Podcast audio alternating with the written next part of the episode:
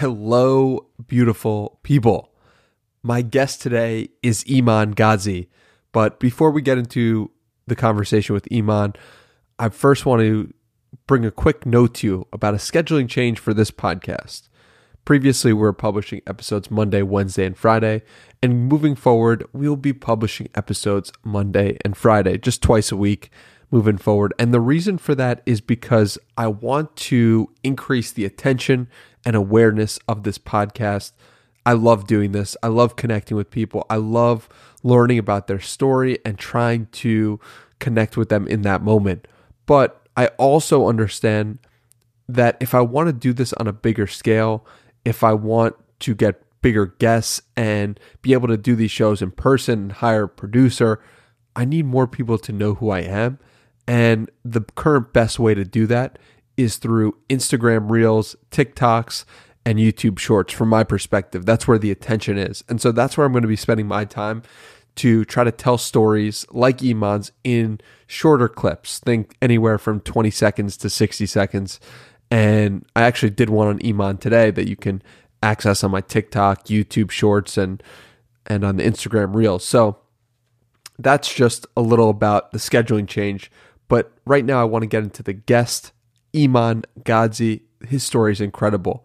He started freelancing when I think he was fourteen, fifteen, sixteen years old. He then started an agency. And after that, he started teaching other people how to create agencies themselves. By eighteen years old, he had one million dollars in the bank. By twenty-two, he's got over ten million dollars of capital to play with. And it's a really incredible story. And I'm just really honored to be able to tell it and to be able to share and showcase his his journey. In this conversation, we spoke monk mode, we spoke his own breakdowns, and we spoke about the books that he's really interested in and a lot more. So I hope you get some value out of this, and I really appreciate you listening. And if you have any thoughts about this episode, let me know on Twitter at Hey Danny Miranda. But until then, let's get right into the episode with Iman Gadzhi. Interesting people, thought-provoking conversations, nutrition for your brain. Journey through the minds of the world's top performers and discover what it really takes to achieve your highest version. This is the Danny Miranda Podcast. Iman Gadzhi, the man, the myth, the legend. Absolute honor to have you here. You know, like I was telling you before we hit record, I've been following your story, your journey, in and out for the past, I don't know, five, six years. So I've been very familiar with you, and I'm extremely grateful for you being here today. Oh man, thanks for having me. And um, yeah, it was quite interesting. We were talking off camera. I think if you tracked like our YouTube recommended subscription box for the last six years, or linearly, you'll probably all have the exact same stuff for the last six years. Yeah. Um, so before we get into all that and the progression, which I, I do want to talk about, I first want to ask about Brooks, Brixton Bookmongers. What's that all about? Um, so Brixton Bookmongers, um, yeah, you did your research, huh? Um, Brixton Bookmongers um, was uh, my favorite bookshop in London, because uh, you would get places like Waterstones, um, which I would hang out at quite often actually, but would never buy a book from there because it was like twelve, thirteen pounds. To buy a book. It's like, what are like fifteen dollars. Uh, and then you could go to Brixton Bookmongers. And uh, I would actually like do all these calculations in my head. So back when I was, before the, I think the age of six, seventeen in London, you have like a, something called an Oyster card. So like, that's how you like get around your travel card. So like it would be free on the bus.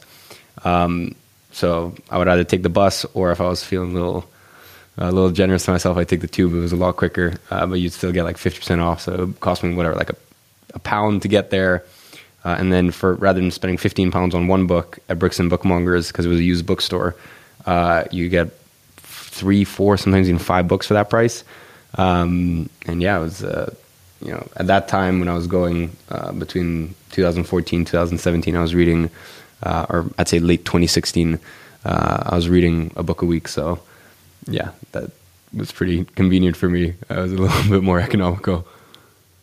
What types of books were you looking for around that time? Uh, man, um, bit of everything. Like, you know, the twenty fourteen, when I first started reading, of course, it's like, you know, your your usual uh, Rich Dad, Poor Dad, um, your, uh, you know, Think and Grow Rich. Um, but very quickly, I got into some more like esoteric books. Uh, uh, when I was fourteen, I think it was fourteen or maybe fifteen, uh, read Way of Superior Man. Uh, that book, obviously, I think has shaped a lot of um, young men. Uh, you know, read books like the Kabbalion, um, read books like, I mean, it's quite like weird books for like a fourteen, fifteen year old to be reading, like, uh, you know, Five long, uh, Love Languages, um, uh, just, just a sort of very wide, like, spectrum and a lot of stuff.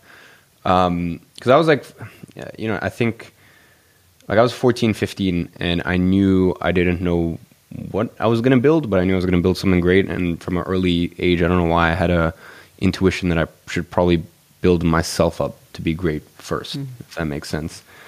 Cause, uh, yeah, as I said, I was quite young and I was like at fifteen, I don't, you know, fourteen, fifteen, I don't really know if I'm going to, you know, build a massive business. And first of all, that wasn't really even in my scope back then. Um, you know, I always thought from the age of fourteen, I was like, oh, I'll be a real estate agent. There was a really cool uh, show uh, on, you know, I used to watch called A Million Dollar Listing. Uh, and especially like the U S ones, um, because in the U K, uh, in London where I was living, I didn't know this at the time, but you don't actually make much money as a estate agent. Uh, so I was watching like the U S one and I was like, man, it was so entertaining. I was looking at the commissions. I was like, this is insane. And I was like, oh, and you don't have to get a university degree. Like from the age of fourteen, I was like, there's no chance in hell I'm going to university. Um, like I even told my mom, I was like, there's no chance. Um, so I was, or initially the plan was become a real estate agent and then eventually get into the property game. So, yeah. Mm.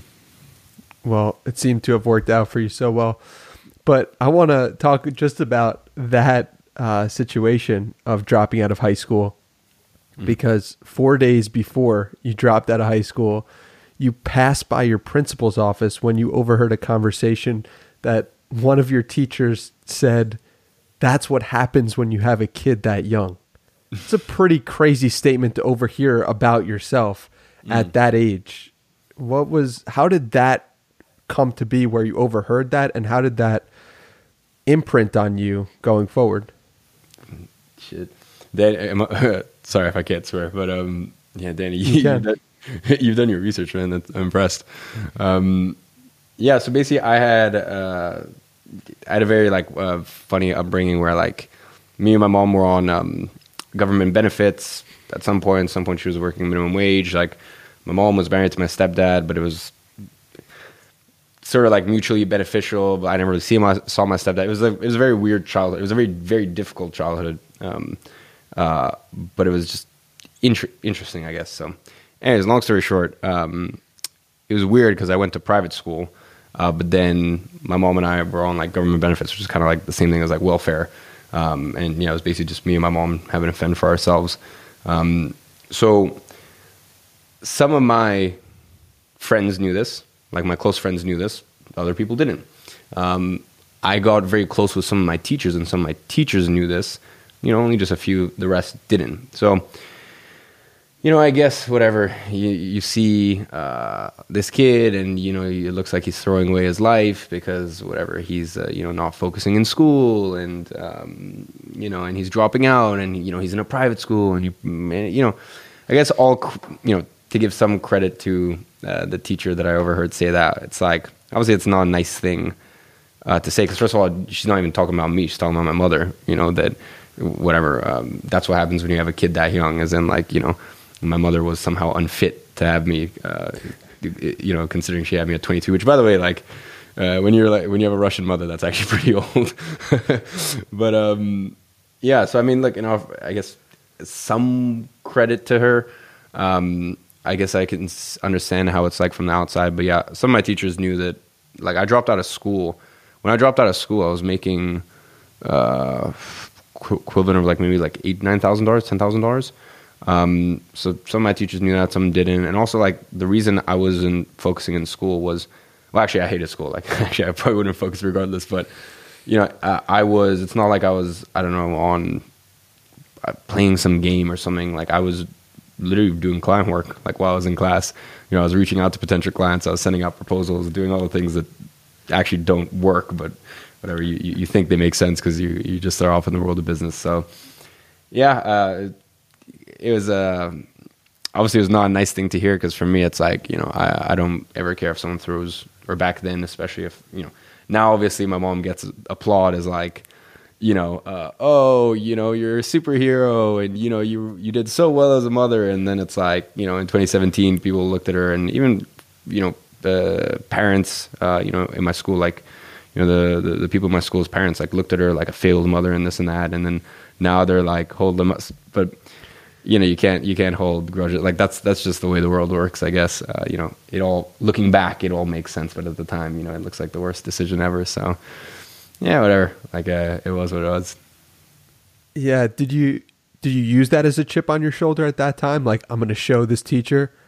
Yeah, How did you take that? I mean, it wasn't so much the teacher. I think it was just kind of everyone. And I guess, like, for me as well, going to private school, it was very like, like there's a lot of people who take pride in the things that their parents have done, which was just always kind of got under my skin. And even to this day, like, you know, I, especially growing up in London, like, and then it's like going to private school, but then having like the probably the most financially challenged upbringing of everyone I knew, because it wasn't even like we had no money. It's like it was I had no money, had to support my mom. Then when I turned eighteen, like, just went through a whole crazy year in terms of like my mom and my stepdad finally divorcing, and like having to spend a lot of money in legal fees because he was basically just a, a psychopath, and a lot of slander stuff, and trying to keep us in the country. There's just a lot of crazy, crazy stuff. But anyways, um, you know, so it wasn't so much like a chip on my shoulder towards the teacher. It was more just like, I don't know, like I said, I, I don't like people who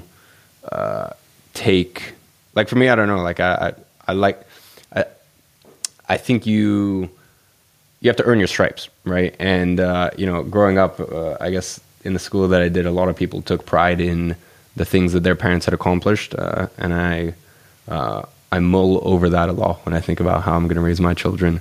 Um, so, yeah, I was listening to another podcast you were in to research this one, and I heard you say, "I'm not going to leave my kids anything, basically, and it's all going to go to uh, you know, schools in Nepal or building schools in other places."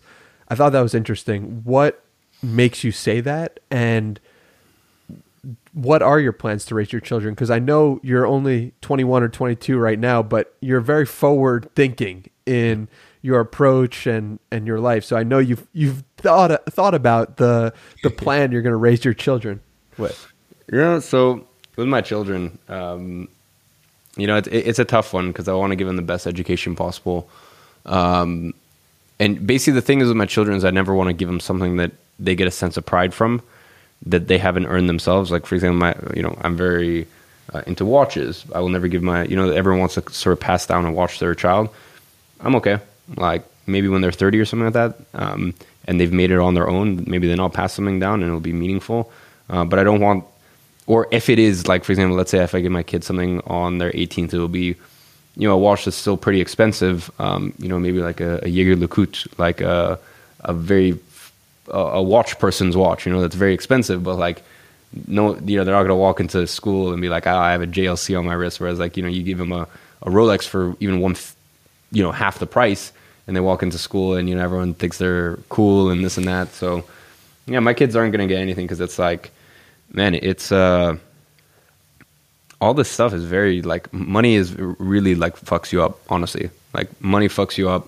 Um, Even to this day, like I, I fight with it. Like I'm, it, it's a really weird thing. Like when you're, when you have money and it's, you know, like everyone says, I, I hear this all the time. Like, like Instagram is probably the worst place to get your advice from on earth, because it's just a cesspool of just the stupidest shit I've ever heard. Like uh, you see all the time, like money doesn't make you happy, but I'd rather cry in a Toyota than a Lambo. It's like, that's not true at all. Like it's way worse to cry in a Lambo, because if you cry in a Lambo, then it's like, genuinely, it's like, there's nothing left to hide. Like you're naked. It's like you're unha- like you're crying because you're fundamentally unhappy, and that's really scary.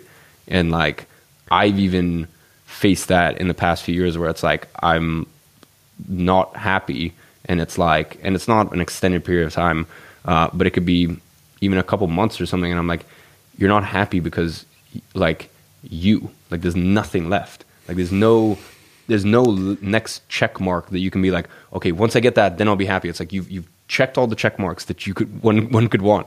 Like, it's your fucking fault, dude. Um, so as I said, I think money just brings a, a whole host of like just weird complications, and uh, you know, I genuinely think is like, and I, and I will say I had this, uh, and you know, here's where.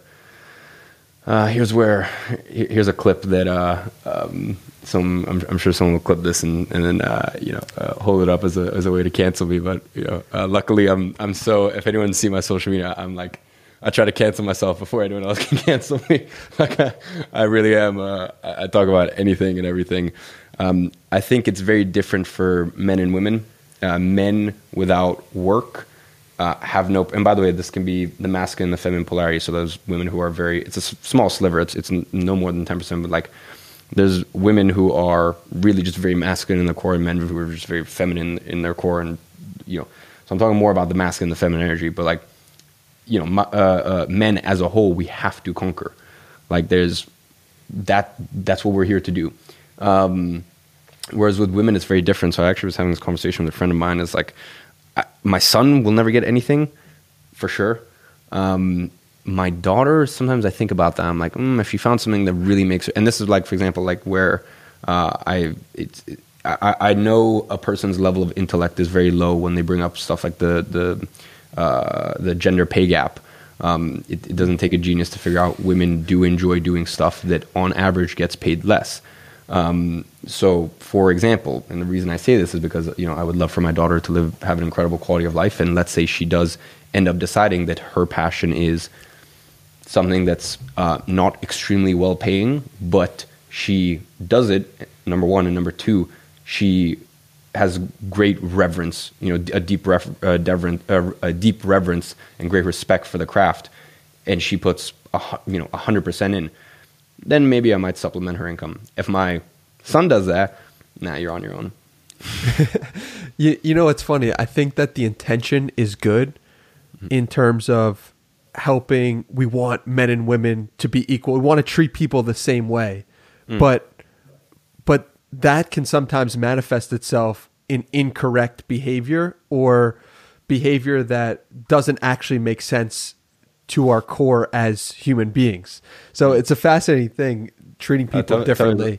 Tell me, tell me the, the, the world has gone fucking crazy, man. Like, yeah, like it's, um, I think it's uh, growing up, like one of my, one of my biggest superpowers, honestly, is, is having uh, a Russian mother, like an Eastern European mm-hmm. mother who grew up in the Soviet Union. Like she's just so non-bullshit, you know? And it's like, man, I'm, I'm so, I'm honestly so blessed. Like I, I would, I'm just being honest. I would hate to grow up in the U S. Like, your guys, like, I see your guys, uh, obviously not, not you, but like, as a whole, like the U S, like the Western world, man, the, the morals are just so fucked. Um, so, yeah. yeah, I, I, I also think that it's different when you're outside of the system looking into it versus mm-hmm. actually in it. Mm-hmm. Uh, you experience different things and the way it's portrayed might not be how it actually is. Mm-hmm. Um, so that's one thing. Um, but You know, I see a lot of similarities between you and Gary Vaynerchuk in the sense of entrepreneurs from a young age, both have Russian mom and both adore Russian mom and have a, a deep level of self-awareness for themselves and the world around them. And I, I just find that fascinating. Have you stopped and thought about that comparison or similarity at all? No, to be honest, I think he's he's pretty different to me. Like he's... um. Uh, yeah, I don't know. I think he, I think he's pretty different to me in the sense of like this stuff I, I hear him say that I, I vehemently dis- disagree with. Um, like I what? Think, Let's like, get into it. Uh, like the whole like, oh, in your twenties, uh, like eat shit for your twenties. Um, I believe that, but I believe you should be compensated for it. Like I think uh, if, as a man, right? And once again, I, the reason I speak so much about, like about manhood is because like I. that's an area of interest of mine, you know, growing up, no father, how to figure this whole shit out on my own, et cetera, et cetera. And I, as I said, like men and women have very different paths in the same way, like there's nuances, you know, in the same way, like if you grow up in the Western world compared to the Eastern world, different nuances, like it's just, it, everything is nuanced, right? Um, but anyways, the, the reason I say all this is, is because like for me personally, um, I think the best time to build is between like eighteen and twenty-six, right? Uh, and I also don't agree with like, like for example, like I would never want his life in the sense of like, he never had a twenties or a thirties. Like uh, for me, it's just important to collect experiences as, as it is to collect money. Um, and I, man, like I've, he's a psycho. I respect it. You know, I respect him more than anything. Right. In the same way I respect, like there's people, a lot of people who look at me and they're like, dude, w- w- you, it's not even like you don't never need to work again. Like you, you, you like you, you have, like you have insane amounts of money. Like, you know, if I took all of my liquid net worth and I put that into, um, like I did something like yield farming and I invested it, um, with pretty much, you know, zero risk, I'd be making one point nine million dollars a year net after tax, never having like working, even if I slept twenty-three hours a day, three hundred sixty-five days a year, it doesn't matter. Uh, you know, and a lot of people will look at that and be like, dude, why? Like in the same way I look at Gary Vee and I'm like, dude, you're insane. Like how, like, do you not feel like you're not missing out on stuff? And I have like friends of mine that look at me and they're like, dude, you're insane. Like what, just, you're done. Like, that's it. You, you won. Like go enjoy your yeah. life. Uh, and you know, for me, there's more pillars I want to, uh, and more uh, benchmarks I want to get to. So I guess, you know, everyone, like as I said, I respect Gary Vee for the way that he approaches things. I also respect my friends who are like, dude, like I have a much better quality of life. Cause I just, you know, I'm sure I make a hundred K a year, uh, but yeah, I, I surf and I do this and I do that. And, you know, I would never want your life and your responsibility with your companies. Um, but yeah, a lot of stuff with uh, Gary Vee. And to be honest, I think it's a lot of like, it's a lot of mainstream stuff as well. It's very like, uh, I, I think it's, it's good sound bites, but it's not good uh, practically. Um, and I think it's, I, th- I think maybe sometimes his, some of his content needs to, um, he needs to provide a little bit more nuance for where you are in your stage of the journey. Because like once you get to a certain stage, it's like hard work is, is actually about as low down as it gets on the importance uh, factor um, and things that really move the needle. So I think it's just like maybe if they were just, but I also get it. Like, you know, his audience is very mass, you know, mass market. So he needs to appeal to a, a broader range. Yeah. Well, I th- one thing I think you guys have in common is the extreme sense of, of, responsibility for the self and self-responsibility being a huge component. And you have a tattoo of Atlas Shrugged. Mm-hmm. And I'm I'm curious how that came to be. Was that a book you read when you were a kid? And yeah, yeah take me through that. Sorry to interrupt. Um, so Atlas Shrugged, uh, basically the author Ayn Rand, uh, one of my favorite authors, like Atlas Shrugged, and then um, Fountainhead. I, th- I remember reading Fountainhead. I was like fifteen. I was like, eleven hundred pages or something. I was like, once I finished, I was like, fuck, man, if I can read this, I can read anything. Um, but Atlas Shrugged was a book that really stuck with me, um, which is why I have it tattooed right here. Um, so yeah, Atlas Shrugged was something that like v- stuck with me a lot. Um, and I think it's like a, a responsibility, as you said, it's kind of like a responsibility that I, it's like a, uh, it's like a love and hate thing. Like sometimes I, feel so like bogged down and I'm like, I have this sense of responsibility and I don't know why. Like there's just so many, uh, there's a lot of things that I take care of and people that I take care of and like just a lot of extra responsibility I put on my shoulders that I don't necessarily need to. Um, like whether that be speaking out about things that I think aren't right, um, whether that be with severe hindrance to me and, and, you know, my career and stuff like that. Whether that be, um, you know, obviously taking care of my mom, retired my mom from a young age, whether that be, you know, building uh, all the schools in Nepal, like, which, you know, one would look at and go, you know, why, why, why are you doing this?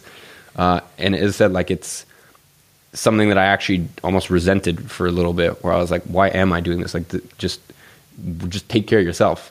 Like, you know, um, and yeah, I don't know. It's, it's something I've always fought with. And I'm like, but then I guess my biggest blessing, like, I guess I realized like the reason I am where I am today is because yes, of course I, I give and I am very, um, I don't know, like I put a lot of responsibility on, but I'm like, but that is the biggest blessing. Like you have all this stuff because you take all this responsibility on. Um, so uh, I don't know. It's like just also a thing to remind me, like basically the, the, the, the uh, consensus of that book is like what, you know, Atlas Shrugged, like holding up the world. Like what if all the people who felt the way that I feel, Um, what if they all just like shrugged? Like, what if they all just like, were like, ah, eh, you know what? Fuck this responsibility. Like the world wouldn't go around. And, um, yeah, man, like, I think that's why, you know, uh, you know, I'm a very small, tiny, insignificant person in this world, but like, you know, the people who uh, sort of think the way that I do, like they're, um, they live, most of them live a very like tormented life. Like it's a very, it's very difficult, uh, you know, and it's, um, it's a lot of, uh, yeah, it's a lot of responsibility, but it, in the same way, it's the biggest blessing. So I always have to remind myself of that. That makes sense. And, and so take me, we were touching before about the difficulties of having everything you want, but still not feeling whole. And I know that summer twenty twenty was that time for you. Yeah. So take me through what was the, what was the thought pattern, what was going on, and what'd you do to get out of that? Yeah. So, um, yeah, basically summer twenty twenty, I had just come off the back of probably the best, uh, sort of emotionally and like, just uh, like, I don't know, mental state, like the best six months that I could have remembered, you know, it's just around the uh, time that, you know, the world started locking down, this, that. I was in Cape Town from January, right beginning of January, all the way until uh, the end of June. So that was, well, like six months. I basically got stuck there during, uh, during lockdown. And, um, you know, I just three weeks before or something like that, just come out of like a, a long-term relationship, like a two, not super long-term, but, you know, longish term relationship, like two years. Um, and it was, uh, it was actually great. Like just being, I was me and one of my best friends, uh, Pete, and we were like, you know, uh, he was basically like my, uh, my uh, little quarantine date. Uh, and you know, we basically just lived together. Um, and it was good. Like I was, you know, I was meditating a lot. Um, you know, I was just getting a lot of sun, being in Cape Town. Like it was, it was just very like peace. I, I felt very at peace. So I came from that. And then I came to London, I came back to London, finally managed to get back in. Um, and I don't know what happened, dude. Like, it was just one day, uh, it was somewhere around beginning of July, beginning of July to like end of August. It was like a six, eight week period where like I woke up and I started having uh, panic attacks. Um, and I'd, I'd never experienced panic attacks, anxiety, anything like that before. Like, you know, I was... Um, You know, I'd been meditating from the age of like fourteen, like every single day, uh, pretty, uh, pretty religiously. Always just kind of took care of myself mentally. I thought I did at least. Uh, and to be honest, to this day, I still don't know what went on in that six to eight weeks. But it was wake up every single day, panic attack, uh, and obviously me being smart and thinking you can fix everything. Uh, you know, in the in the physical world, uh, I went and I.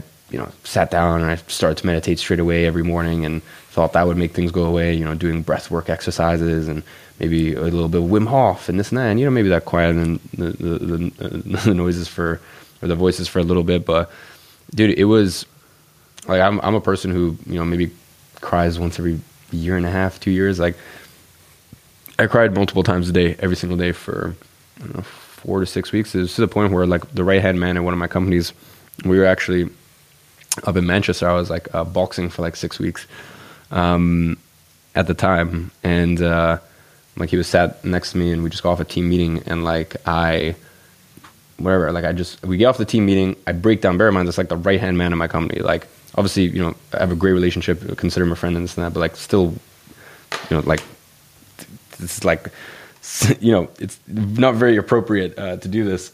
I just start breaking down and I look at him and I'm like, dude, I'm, Just, honestly, I, I think a lot would be, you know, a lot of times I think it'd be easier if I just wasn't here. And there was like, especially like a two, three week period where I was like heavily, heavily, like not even contemplating, like strategizing how would, I, I would do it. Cause I knew that if I ended things, it would, if I ended things and it, it looked like it was suicide, um, my, my mom wouldn't be around for m- much longer. Like that would be it. So I was strategizing ways that I could do it where it looked natural, so no one in my life would take blame for it. And dude, I, when, you know, in, in the spiritual world, there's something called a dark night of the soul experience. I guess that was my dark night of the soul experience. Uh, and I don't, to this day, I don't still know why. I, you know, I just came off the back of a very good six six months of my life. Um, and yeah, I don't know. I mean, there's a lot of stuff from like my childhood. Like I had a very, outside of the, you know, because people ask, like, you know, did, did your childhood, uh, you know, is that the reason you are the way you are today? And I, I, the financial struggles is yes, because that drove me. uh, the other stuff, like I, I grew up, uh, I grew up seeing just some very like fucked up stuff. Like I had a very like dark and twisted childhood. Um, like I, I had to grow up very, very quick. I, I saw a lot of things very early on that um, you're not really meant to see as a kid. So that sort of stuff, I, you know, and I, even like my close friends, you know, don't really know much about what I went through growing up. Um, but even with the stuff they do, they're like, dude, I'm surprised you're not more fucked up. And uh, I'm like, eh, no, I'm surprised my mom's not more fucked up, because, you know, she had to go through that. And then everything that uh, my mom went through with my biological father, um, like, yeah, she, she, my mom lives a, lives a fucking crazy life, man. Um, so yeah, that summer of the twenty twenty, I don't know if it was like past demons kind of coming back and just being like, yeah, you can't run away from, from us that much longer. But uh, yeah. yeah, whatever. Everyone has a reason this stuff pops about. Um, but the one thing that I did uh, very well, or one thing that I'm very glad that I did, was I had uh, a lot of good people in my corner. Um, and that's the thing, like a lot of my close friends are like very spiritual, um, or like a lot of, not close friends, a lot of the people I look up to. Like I have lots of friends that are worth hundreds of millions and billions, and like, you know, uh, my network is insane.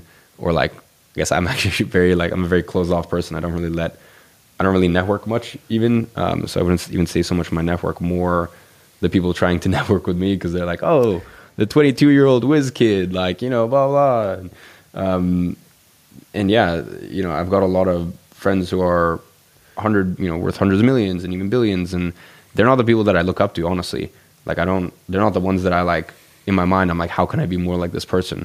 Of course, in some facets of life, but the, it's more like my spiritual friends that, you know, don't make that much money, but like, uh, I respect them as, as people. And like, I, you know, if you put them, if you put, doesn't matter all the worldly possessions and success I've had and this and that, uh, you know, especially considering my age, if you put them and me next to each other, like you'll see I'm quite clearly still a boy and they're a man. Um, mm-hmm. so, yeah, I'm lucky that I had a lot of them in my corner to, to kind of guide me through uh, what was quite clearly my dark night of the soul experience. And uh, I had a very intense uh, bout, but I was very lucky that it, it wasn't long lasting. Yeah, what was so fascinating to me was hearing that at five p.m. every day it would just go away. And that that was just like, I've never heard anything like that, but yeah, dude, I wonder why that, that was. That's why I felt it was like almost like demonic. Like it was, um, mm-hmm. I wake up and like the first thing I was thinking about was like, fuck this, I'm going to kill myself. Um, yeah. And it would, it was like that all day. And then at five, it was the weirdest fucking thing. At five or like six, it just went away. And I was like laughing. Yeah. Like I was like me again. And it was like, it really felt like either some sort of bipolar thing, or like it genuinely felt as though there was like something consuming, like pulling the strings, and then it was like mm. showing me that it was there and, and its power, and then it let me be me again at five every day. Like it was, I don't know, it was, it was very odd. I think that we tend to overestimate sometimes the amount of control we have about particular things, like a thought that just comes into your mind. Where does that thought come from? Like, why are you thinking that thing in that moment? And, you know, I think it's good on one hand to have extreme responsibility for what you do, but try to picture or try to predict the next words that will come out of your mouth. It's like, where does that come from? Where, where does that truth come from? So it's something I think about a lot. And I think it's important to realize that you can have extreme responsibility for things, but also understand that we are just pawns in this game of life. Yeah, I think, uh, you know, as more time goes on, you... you know, you really start to realize that as well. Like it takes a very wise person to, um, it takes very, uh, it takes a very wise person to take heed of that. Like it's, uh, as I said, it's, um, as time goes on, you like submit more and more, as you said, to the fact that like, you know, a lot less than you think, you know, and you're probably everything that you've accomplished, of course, is a large part, or definitely there's a portion of you, but you realize a lot of it is, um, uh, you know, uh, the world coming together in certain ways, and uh, yeah, it's uh, a lot less of it is in your control um, than you you probably first think when you're uh, when you're a little less wise. Yeah. So we spoke about one of your tattoos, the Atlas Shrugged tattoo. I'm curious about the private victories one? Yeah, so um, the private victories one is just... Uh, so private victories kind of became a bit of a buzzword. It was, it's from, um, I believe it's uh, Seven Habits of Highly Successful People. Um, and uh, pub, you know, it's basically this whole idea of public victories and private victories. And I think a lot... I guess I was thinking a lot, like, especially as I was starting to get, like, you get to, like, a, le- a level of success where, like, you know, and I hit this uh, when I was seventeen, where, you know, you're making, like, ten thousand dollars a month and, you know, maybe, like, you know, uh, thirty thousand dollars a month, forty thousand dollars a month, whatever. And then you get to, like, and you can do really cool stuff with that, uh, you know, and that's probably, like, the most, like, that's the golden era where, like, you can start to travel and you can start to have, like, a really cool apartment and all this stuff. And then you start to get to, like, I remember when I was eighteen, I was in New York, um, Uh, on a client two-day training, and I was, you know, uh, flown out business class, paid twenty thousand dollars for the two days. Uh, that month was the first month I hit t- uh, two hundred thousand dollars profit in a month, and I was like eighteen. Uh, and like, I was able to do like sort of a little bit more like F U money kind of stuff. And I remember I was like twenty nineteen. I started to enjoy myself a little more uh, when I turned nineteen and whatnot. And I was like, I was seeing like all of these like sort of like worldly possessions and like these like physical things. And I was like, you know, these are like the public victories. And I was like, man, if people knew like the amount of pu- private victories that went into it, and obviously, uh, you know, me being young and still to this day, I'm sure if you saw me, you'd probably just be like, oh, it's probably like some trust fund kid or, or something like that. If like, you know, you just saw me walking down the street or this or that. And, um, you know, so I, I found it funny because uh, twenty nineteen, I really started getting into watches, like very expensive watches. Uh, and yeah, um, you know, I had, you know, watches that are worth whatever, one hundred thousand dollars, two hundred thousand dollars on my wrist at the age of nineteen. And, um, you know, I would always have people look, and I would see them look at my wrist, and then I see them do like a double take look at me, and I already knew what they were thinking. Uh, so that's why I, it, it's almost just like a little funny thing to me. It's like, you know, private victories, like you guys don't know the private victories that I, I could see you looking at my wrist. I, you guys don't know the private victories that went into it uh, to make this stuff possible. So, it's just like a little reminder to myself. Um, it was a little reminder to myself that, hey, you know, if you want the, the public victories, it's you have to stack the private victories uh, many, many multiples more in order to make that happen. Uh, number one, that. Number two, as I said, it was, it's not funny at all, but it's to me, it, it, it was like a little, uh, you know, uh, made you look kind of thing. Yeah, it brings a smile to your face. It's so funny because so much of your life is public in the sense of like you put your net worth out there, you talk about, you know, how much money you've made. Was there any any hesitation to do that? Was there thought into, I'm going to put everything out there? I mean, it's cool to share like when you're making ten thousand dollars a month, this is what I'm making. When you get to another level, is there like a level of, oh, I'm going to need to hire security at some point if I keep doing this or anything like that? No, I mean, I think, you know, uh, people might look at it and be like, oh, why is he, uh, you know, made a video on how, you know, how he made ten million dollars in twenty twenty-one. That's like, well, yeah, I also made a video of like, like there's clips. People still send me clips back in twenty fifteen where it's like, like one, this guy sent me a clip and it's like me like in the bus and I'm like, laughing with my friend, I'm like, dude, hopefully like next year we'll be able to afford to like Uber everywhere. You know, these are like fucking six, eight dollar Ubers, right? It's like, you know, it's nothing to like, uh, nothing flashy, but you know, in the same way that I had no qualms about posting me going to Brixton Bookmongers because like it was just more economical at that stage to like buy used books than it was to buy new books. Like I was very open and honest about sharing then, so why would I be any less open and honest about sharing now? And it's, I think it's different when you come out the gate and you're already, you know, a millionaire or multimillionaire and this and that. Like there's, um, you know, as I said, like people can look back on my YouTube back to twenty fifteen where like, you know, I was like, you can see on my YouTube literally everything from like when I was making fitness videos of like, okay, I, this is what I'm doing right now in the gym. And here's the book that I'm reading this week. And here's blah, blah. And like, you know, and you can see all the way from that to like me signing my first ever client. I'm like, so I just signed my first ever client and it's big. And, you know, my goal, it's twenty sixteen. My goal this year is to make ten thousand pounds like in the entire year. And then you can see me in twenty seventeen when I signed like sort of my first really, you know, my first few sort of high ticket clients. And I'm like, I just, you know, signed this client for twenty-five hundred a month. And, you know, I just got my first, uh, had my first ten K month and this is insane. And all the way to, you know, each sort of uh, uh, check uh, benchmark. And I think the thing that I try to really get across Um, in my YouTube channel, which, as I said, is, I guess, very different. Like, I'm very not P G compared to like a lot of other people. Like, I want to show, like, I was thinking about this. I was like, right now I'm in a stage where, like, I like to be very open and honest and help people increase their wealth. Um, I think the next thing that I would love to do, and this is maybe from twenty-five onwards, um, cause I, I'll, I'll get to a point where I feel as though I'm, I'm done and I've sort of saturated everything about, like, I've, I've helped people get to that point. The next point will probably be something along the lines of, like, I want to help more with, I want to help more with like, I want to help more men with sort of, I guess, their like social life and mm-hmm. like a lot of like j- their social life, their dating life. Like, I just see, like, as I said, a lot of like issues in that world.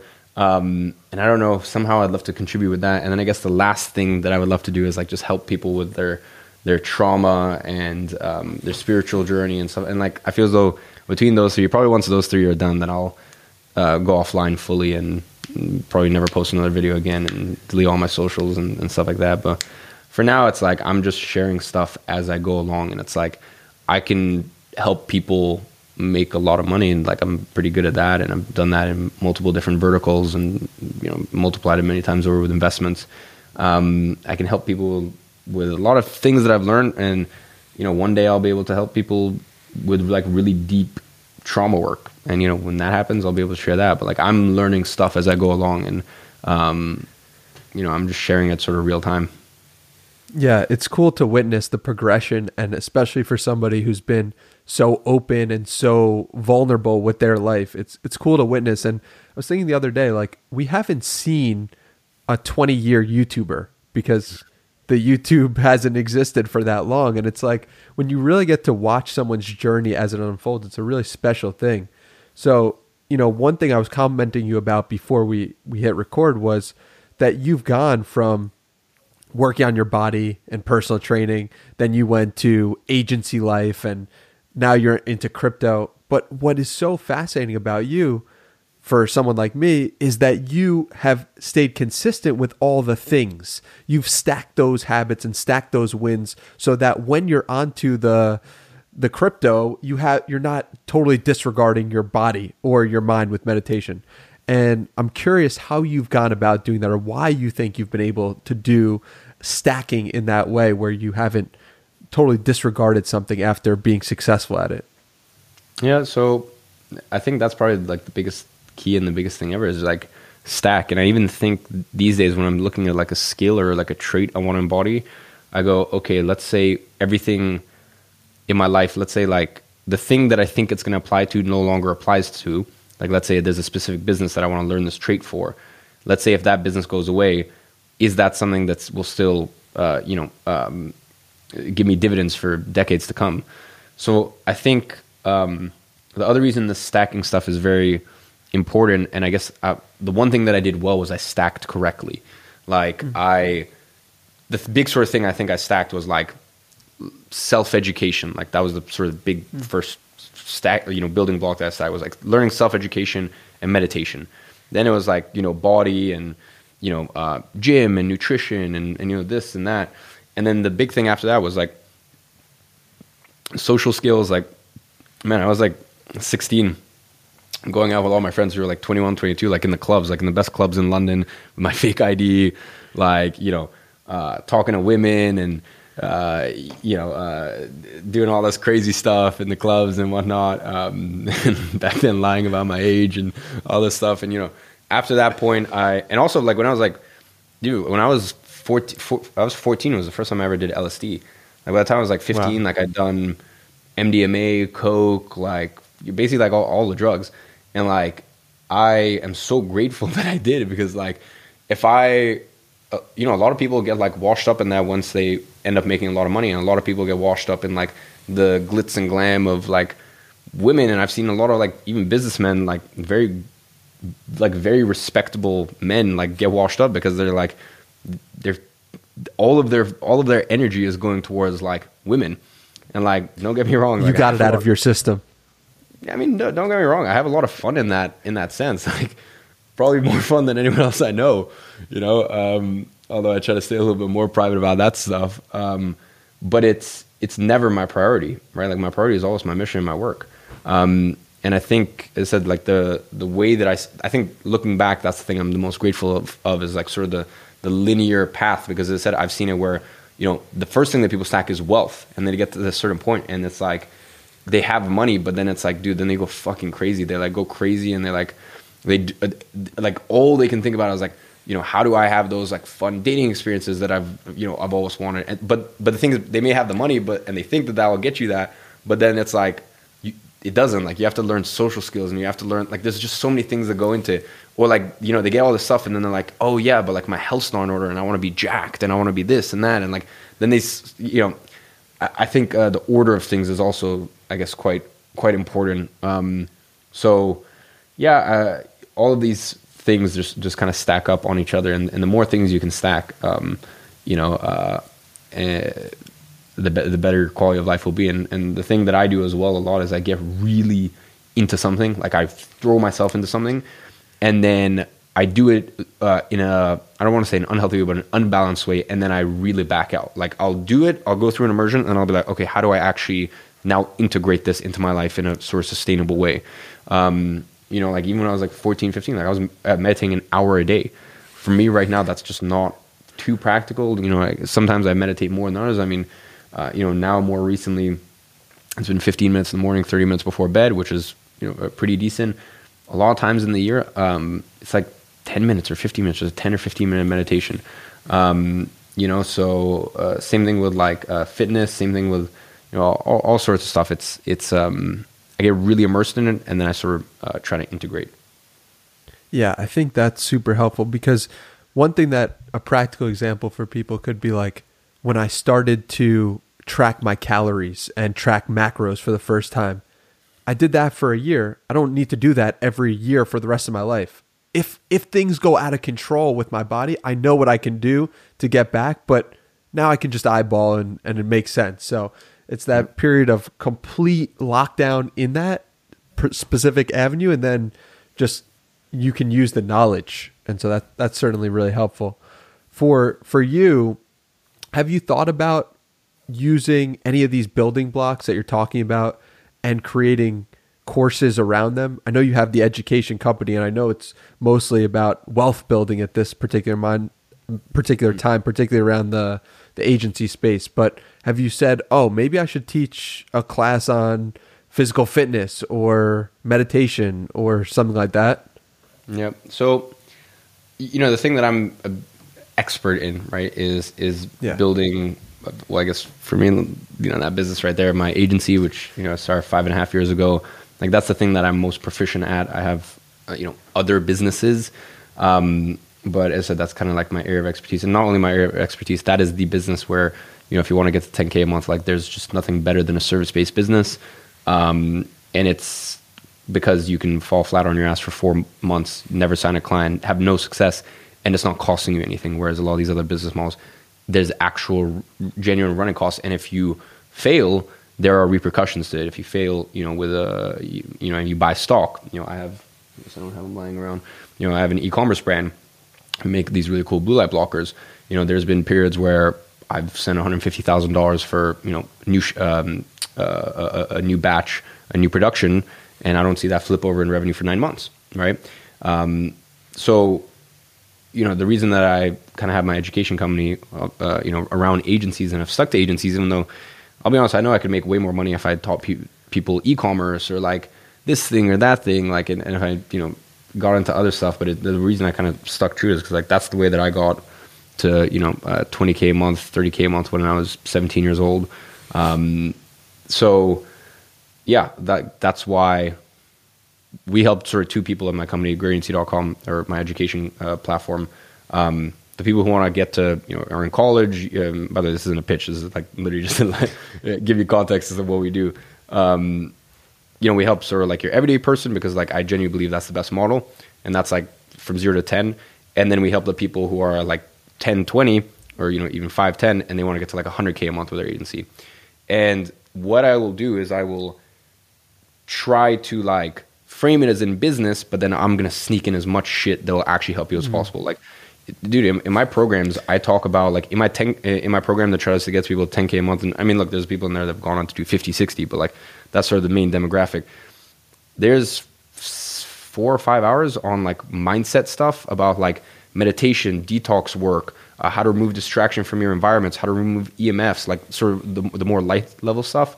Um, you know, I run people through my monk mode protocol. Like I realized like honestly, seventy percent of success is just stop drinking, stop smoking weed. I don't care if you say it's productive. It, it does not help you. You're not, you know, one of those people who's more creative on weed. I don't care. Uh, get nine hours of sleep, which sounds, you know, counterproductive, but it's not, trust me. Um, if you can do those three things, you're honestly pretty much seventy percent of the way there to like having a successful business. Cause the tactics, they're honestly like, why is it, you look at it, you know, you look at sample size of like, let's say there's whatever, um, a thousand people who watch the same course or like watch the similar sort of YouTube videos. Like why did one be more successful than the, it's just because they were able to like, it, like they all saw the same information. It's the way, do, how did you digest and implement that information? So quite like information isn't necessarily, information is available, right? And of course there's stuff that's more, um, uh, uh, more impactful because it's taught by someone or it's, it's, uh, you know, it's, um, presented to you by someone who's just been so in the trenches for so long that they know things that other people don't. But for the most part, like information is readily available. So that's why like, you know, in, in my programs, um, I sneak stuff in there. Like I'll, I'll, I'll, I'll lure you in with like the business stuff. Like I'm going to fucking, by the end of it, your mind is going to be a lot more quieter. You're going to be a much better person. You're going to understand company culture. You're going to understand yourself. Um, and that's like the ten K program. And then, you know, even in the one hundred K program or, you know, program that's trying to get people to uh, one hundred K a month, Um, I've got my detox coach in there. We talk about uh, psychedelics, uh, which sounds like why would that be in a business course? But we talk about psychedelics. We talk about uh, detoxing pro- protocols like Epsom salt baths, um, like uh, uh, heavy steam sauna, like liver cleanses. This stuff sounds like it shouldn't be important to get into one hundred K a month, but trust me, like it is. Um, we talk about like serious, serious sleep biohacking stuff. Um, so yeah, you know, it's... Uh, uh, on that point, I don't think I'll ever be, you know, strictly help people with uh, health or this or that. And, you know, there's people who are much better at, uh, at it than me. Um, but it's uh, in my communities and even through my YouTube videos and stuff like that. As I said, like I'm not very like politically correct and I don't give sort of like the standard advice. Um, and I, you know, like a lot of people want to make punchy videos. Like, you know, I'll share my seven life lessons for twenty twenty-one and just sit for an hour and just talk about stuff that's just probably... most people won't really talk about. Um, so yeah, um, I don't think I'd ever dedicate like my full uh, life or education platform to, to those topics, but I want to sneak them in as much as possible because they're very important. Yeah, that makes sense. And it seems like you do a good job of that, especially on your YouTube channel. You just said you had a detox coach. I've never heard anybody say they have a detox coach. What does that mean? How did you get a detox coach and take me through that? Yeah, so detox coach is like, there's a lot of like, um, you know, there's a lot of stuff in in what we drink, in what we eat, uh, in what we put on our skin that slowly kills us. Um, and, you know, when you're trying to get to a certain level, you, you're trying to get that next edge. Um, so for me, you know, I've worked with, you know, a, I've spent hundreds and hundreds of thousands on different bio uh, biohacking equipment, um, medical grade devices that aren't even available unless you get a doctor's prescription. Like I have a something called a Beamer I sleep on. Um, you know, I've tried uh, hyperbaric chambers. I've tried um, uh, uh, uh, red uh, uh, red light therapy device. I have like I have all this stuff in my house, um, and you know I've, I've spent hundreds of thousands. And I will say, like once again, it's a similar sort of thing. You you try everything, and then you start to realize that actually probably usually less is more. Um, but yeah, in terms of the detox coach, like um, I took my training very seriously and my recovery very seriously. But he was like that sort of cherry on top where um, he helped me with a lot of like uh, liver cleanse stuff, uh, a lot of de- uh, detoxification stuff, a lot of like limiting the E M Fs around me, uh, stuff that a lot of people sort of roll their eyes at. But like, you know, I can tell you it, it works. Um, so yeah, uh, twenty nineteen, I how, worked with. How'd you find a detox coach? Just through Instagram or? No, on YouTube. So like, you know, usually... Usually the best channels are the ones that not people, many people are looking at. I don't know how I found this channel, but like, uh, I just watched like this two hour podcast. Um, and yeah, once again, I just did like, I, I did, uh, or he had this two hour like presentation and, um, he was talking about how he actually ended up, he, he had four or five year bout with suicide and depression. And this was someone who was like an ex, um, you know, uh, uh, uh, what was it, like a Brazilian jiu-jitsu or something like that, like um, a champion. Uh, like point is like, you know, um, you know, uh, someone who is uh, very proficient, uh, you know, at, at his craft um, and was a world champion at it, and went from that to like, you know, uh, having a ha- having to teach his friend like a, a triangle choker, uh, you know, so that way he would uh, choke him out so he wouldn't jump off the thirty-fifth floor of of his apartment, um, you know, and like. I don't know, the thing that like I it gets like I get I, I barely ever cry, but I don't know why. Like when it comes to like seeing strong men like cry, like I don't know, it just brings a, a tear to my eye. Uh, so I saw that, and um, a large part of that was um, he had heavy uh, uh, mercury uh, poisoning from like uh, fillings, and um, you know then I started looking into that. I'd seen like a lot of examples, and I just started to realize there's just a lot of shit, as I said, we put in our system, in our in our bodies, in our stuff that like. Um, you know, uh, that, yeah, it's just, is killing us. And, you know, I'm going to do this stuff regardless. Like, you know, when I'm not on monk mode, I will drink, you know, I will, I will, po- like, I will, you know, I'm not perfect in this last, I will poison myself and, you know, uh, do all this stuff. Uh, but day to day, if I can mitigate it as much as possible, then you know, uh, I, I'd like to. What's the coach's name, if you don't mind sharing? Uh, his name's uh, Josh Mason, uh, a guy called Detox, uh, Detox Dudes. He runs a company. Cool. Yeah, no, we'll check that out. And, um, you know, it, it's funny you mentioned you will do all the fun, the fun, crazy stuff like the caffeine, alcohol, whatever. And it's interesting because we live in a world of abundance, right? Where you can have basically anything you want. And in the past, people lived in a world of scarcity. And, and it's like the abundance is great, but you just need to have safeguards around it. So how you've managed to do it is is monk mode and non-monk mode. Are there any other safeguards you've put in place to limit yourself in a world of abundance? Um, no, I think monk mode is the main thing because I... Monk mode and environment. Um, like, yeah, dude, I'm very... Uh, it's... You know, uh, I, I struggle with that a lot. Like, dude, I, you know, as I said, once again, I think this is where it's like I change... Like, I will say it's also different in the recent years because it's like from... twenty fourteen like twenty fourteen all the way up until like I, I'd be fourteen years old, and like my friends would like want to hang out, and I'd be like, no, because I haven't finished my book for the week. Like I will, I won't wow. hang out until I, you know, like it's, even though I had nothing I had to do, it was like, it was, to me, it was the principle, like I'm building, like, and, and this mm-hmm. will pay off one day. Um, so in all fairness, I went through that from like twenty fourteen all the way up until like twenty nineteen. And twenty nineteen, I started letting my hair down a little bit more, and, you know, I still would have fun growing up, as, as, as I said, I was, you know, go to the clubs and, you know, uh, uh, dabbled in a, a bunch of fun, different experiences and whatnot. Uh, but for the most part, I was like ninety-eight percent of the time I was very, very straight shooter. And now it's just, I got staged in my businesses where I have an incredible team. Uh, and I realized literally the most important thing once you get to a certain stage is, is hiring and, and, and, you know, maintaining a good company culture. Um, and getting to a point where they're, whatever you need to do, there's someone in your team who will do it better than you anyways. Um, and, you know, you're just there to steer the ship. Um, so now that I've gone to that point, now it's a little bit more difficult because it's like, man, there's a, when you have money, which means you have uh, uh, options in terms of like when you have location freedom, time, you know, not only do I have financial freedom, a lot of people have financial freedom, but I have time freedom and location freedom. I can travel whenever, wherever. Uh, uh, my time is highly leveraged. Um, cause I, you know, my incredible team, and I don't really need to work ever again if I don't want to, as I said, cause my investments have gone to a certain point. So because of all these things in, po- in place and also just being young, um, and being in certain social circles, like, dude, there's temptation and there's like fun things going on, you know, twenty-four seven. Um, and that's why I was like, you know, I, I'm very, some people can do balance. I can't, you know, and, and I wish I could. Like, I'm very like, okay, I'm not drinking alcohol, no, no alcohol, no caffeine, no sugar, you know, doing my monk, you know, uh, thirty minutes a day meditation, uh, meditation, doing my monk mode protocol. And I will do that six months a year. And then four months a year, I'll be, I say this jokingly, like a raging alcoholic. Like I'll be, you know, that's the way usually my year, uh, you know, recently, like twenty nineteen, twenty twenty and twenty twenty-one, it's like six months a year, super focused in, um, super knuckled down. Uh, following back then what was a monk mode protocol, but I didn't call it that. Um, you know, I, I just put that, I threw up on my story like twenty twenty-one, like, you know, monk mode, blah, blah, and then just kind of caught on. Um, uh, but yeah, like that's the way I do it. It's like first six months a year. Because also like the other thing is um, a lot of people, they go against uh, the current or they go against the tide.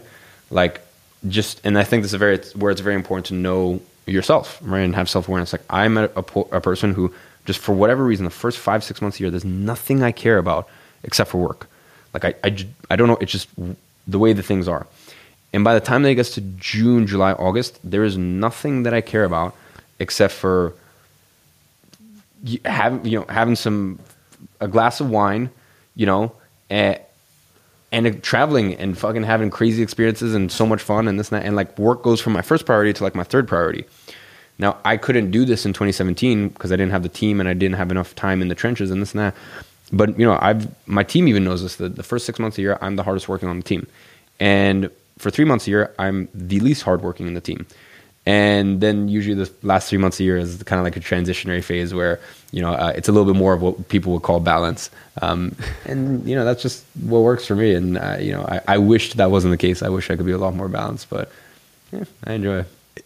It is balance in a way. You're balancing yeah. out the the hungriness and the, the laziness, but I think they both serve in some respect. You know, you said something really interesting about how you look at your body versus how you look at your business. So mm-hmm. you were talking about how you look at your body is like you have nothing to prove. But with your business, you feel like there's something to prove, and how it's a benefit when you have nothing to prove because you're just, it frees up mental space and it just feels better internally. So mm-hmm. I don't know when you said that, so it might not be true anymore. But if it is, talk to me about how you broke that down and realized that. No, one hundred percent. Um, And once again, quite clearly you've done your research, but um, yeah, uh, I, I said that once, or actually quite recently, um, uh, in regards to like when I go to the gym, right? Like I don't look at myself in the mirror and I'm like, oh, you have a, what most people would consider like a, a very, very good physique, um, and that makes you this, and, and that says something about you. It's just like, I look, and I don't go to the gym because I'm like, I have to get to this physique. And once I get to this physique, um, or like, if I get to this physique, like it will, it, it, it doesn't really feel like, there's nothing about my physique that makes me feel more self-importance. Um, and I'm very happy that I've gotten to that stage. Um, and I compare that to like my business, because while, although I've had incredible success, and I've had, uh, I said, I never need to work again and this and that. I'm just being honest. Like it still doesn't feel like enough. I, I, in that area of my life, I still don't feel like I'm enough. Right. And quite clearly that's an insecurity of mine, and it's something I need to work on. And it's very interesting to me, as I said, because it's like for people, obviously their finances is very important, but like, you know, most guys, if they could have like, most guys would fucking kill to have like the, the sort of body I have. And by the way, like I will say also ninety percent credit to my Russian genetics, like, you know, I'm, I'm very lucky in that. Like, honestly, like, I, I, you know, I will say it's not all work and stuff like that. Um, you know, if you look at my mom, like my mom is like forty-four years old. Uh, I always joke that she's on the, um, she's on the half a bottle of wine a day and, and a pack, a pack of cigarettes a day diet and like pastries and whatever she wants. And she literally has a six pack. So like, once again, like I, it's far from just, you know, my own work, but instead I, I, I look at the, the way that I view that aspect of my life, and like the way that I view my business. And like, as I said, I still, I don't feel like my business, I need to do it for anyone else or anything like that, but it's still, I don't feel necessarily like enough. And what work could you do to feel enough? Like what, what do you actually do in practicality to feel secure in yourself for the, the stuff you've done? I don't know, man. I mean, I, I think, I think it's just something that will come with time, honestly. And maybe, you know, in the same way that I started training very like seriously when I was fourteen, you know, uh, and you know, it's, it's not something that really like I think about, or it's not something where I really place m- any self-importance on. I think maybe that same thing happened with my career. Cause in the same way, like in twenty nineteen, uh, I was very different to the, I am, to the way I am now in twenty twenty-one. Like I, um, yeah, I'm very, I guess I'm very different to the way I am now in, or in, sorry, in twenty twenty-two. Um, and like, I'm a lot less, um, I, I take a lot less pride or a lot, a lot less self-importance on my like career and my work and this and that. And like, I also, uh, I, I feel like I'm a lot more humble now than I was at nineteen. Like at nineteen, I felt like a godsend.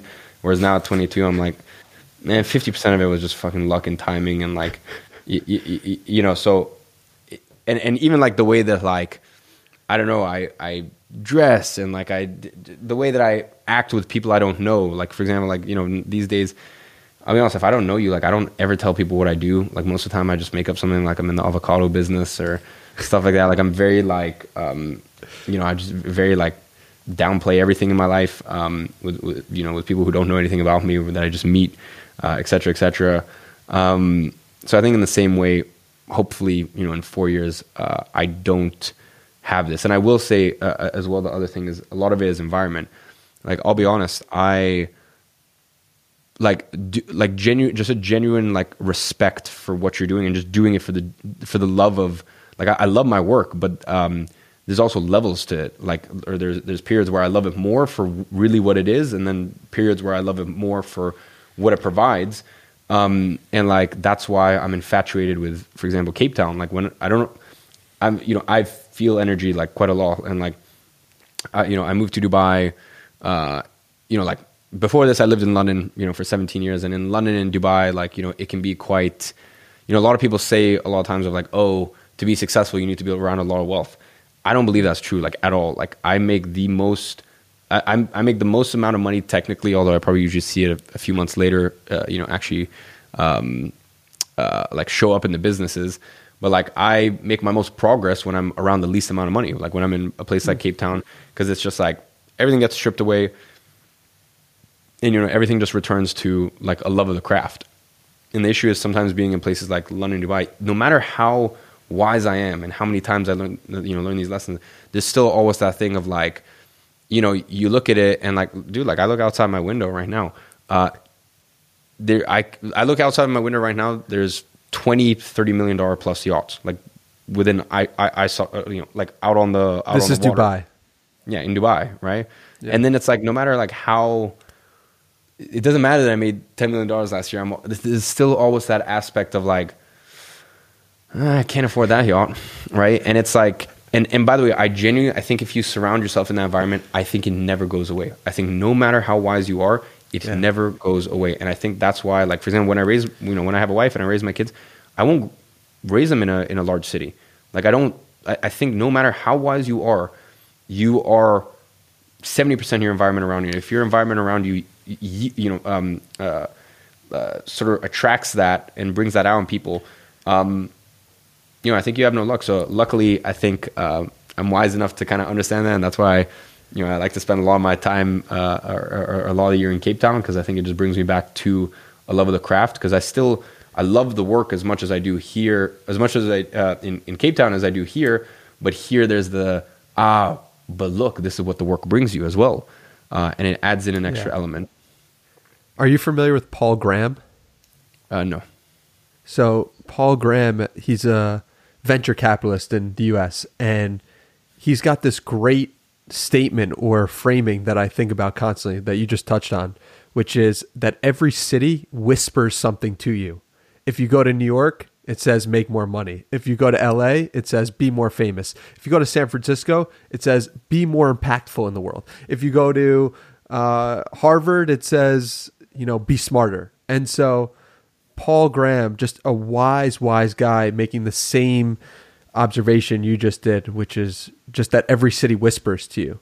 And it's fascinating to see how it play out. And you can't really, what is, so what does Cape Town whisper to you?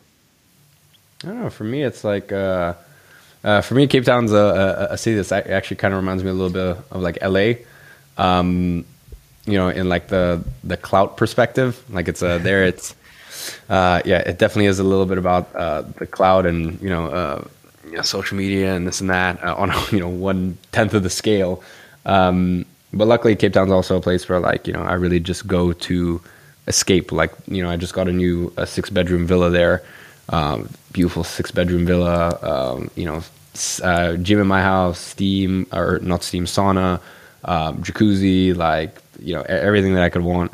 Um, and I'm calling it the monastery, uh, cause that's, you know, really like my headspace when I go there. So, you know, um, I will say for me personally, like when I land in Cape Town, like instantly there's just like something, like I just feel good.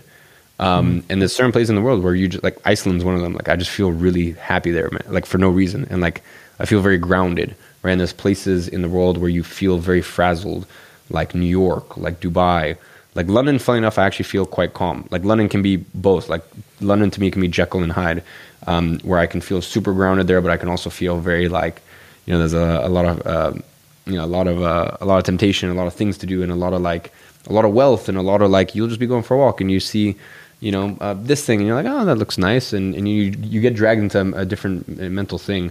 Um, so yeah, for me personally, like, I, I just love Cape Town because it's, uh, it's very, if you kind of say to yourself, like, it's just a very like peaceful, um, yeah, it's just a very peaceful place for me. Yeah. We spoke about playing a lot of different games, playing the, the money game, playing the spirituality game, playing the health game. I'm curious, what game are you currently playing? Uh, I'd say that definitely the big focus uh, now is uh, is definitely the money game for the rest of the year. Um, you know, I'm trying to, maybe this, this, maybe this is the first time publicly announcing this, but uh, basically I am um, I am trying to get to twenty million uh, by the end of the year, uh, twenty million, twenty million net after tax. Um, so basically double what I have right now. Uh, and yeah, after that, I made the decision after this year that I'm going to semi-retire. uh, I'm going into semi-retirement for like ten, fifteen years. So basically what that means is uh, I'm only going to let myself work twenty hours a week. Um, and, you know, the reason that is, is because like everyone has this idea of like, oh, my forties, fifties, I'll, like the dream is to retire. And when you're forties, fifties, you can't actually do that much. And I'll be honest, like chilling isn't fun, like no matter who you are. Um, I get it. I'm a very like ambitious, driven person, but like I want to semi-retirement because I'm in this unique position at the age of twenty-two, where uh, instead I think with very high likeliness I'll have twenty million dollars, you know, uh, at the end of, uh, at the end of this year, and that can yield, if you do things right, it can yield, um, you know, anywhere from two to three million dollars a year in cash flow, um, and with that, um, you know, I can really live my life, and that doesn't mean I'm not shutting down my business at all. It's just once again as well you. I've started to realize, like, even recently in the last month or so, I'm like, wow, there's there's nothing I need to do anymore. Like, it's insane because uh, I have I've hired people who are better than me in all these departments in every aspect of the business. So I still fully intend on scaling my businesses, growing my businesses, but just being disciplined myself that I'm only allowed to work twenty hours a week. Uh, another twenty hours are, and also the other thing is I've cultivated a team where um, in my companies people have a percentage of profit share when they've been in the company long enough, so they're just as incentivized to grow it as I am. Um, and yeah, in the other twenty hours a week or however many hours a week when I'm not working, um, I intend on getting really proficient at skiing and going to Buenos Aires and learning how to tango and learning how to cook and like climbing Everest and like doing all these things. Whereas for me, it's just like, I know I'm going to be a billionaire. Like it's, it's not in the same way. Like I knew I was going to, you know, I knew I was going to get to ten million after tax. Like I, I knew I was going to do it. I just thought I'd do it probably closer to like thirty, not twenty-one. Um, you know, so like I, I, I knew all these things were going to happen. So I know I'm going to hit a billion. And for me, when I get married, I want to kind of get married and have kids probably like late thirties, maybe when I'm forty. Like for me, when I'm married, like, dude, all I'm going to do is hang out with my kids, hang out with my wife and build businesses. Like, cause I actually really love it. And up until my deathbed, like I'm still going to be in the world of business. Like I actually really love this stuff. Like building is really fun. It's just, as I said, like I would, you know, for me, like I'm in such a cool position, like, and I'm a cool position where I don't have to drop things. Like I can, it, they can still grow, but as I said, I can collect all these memories and stuff like that. And I think that's such an awesome thing to be able to do. So that's right now for the rest of the year, I'm in the money making phase.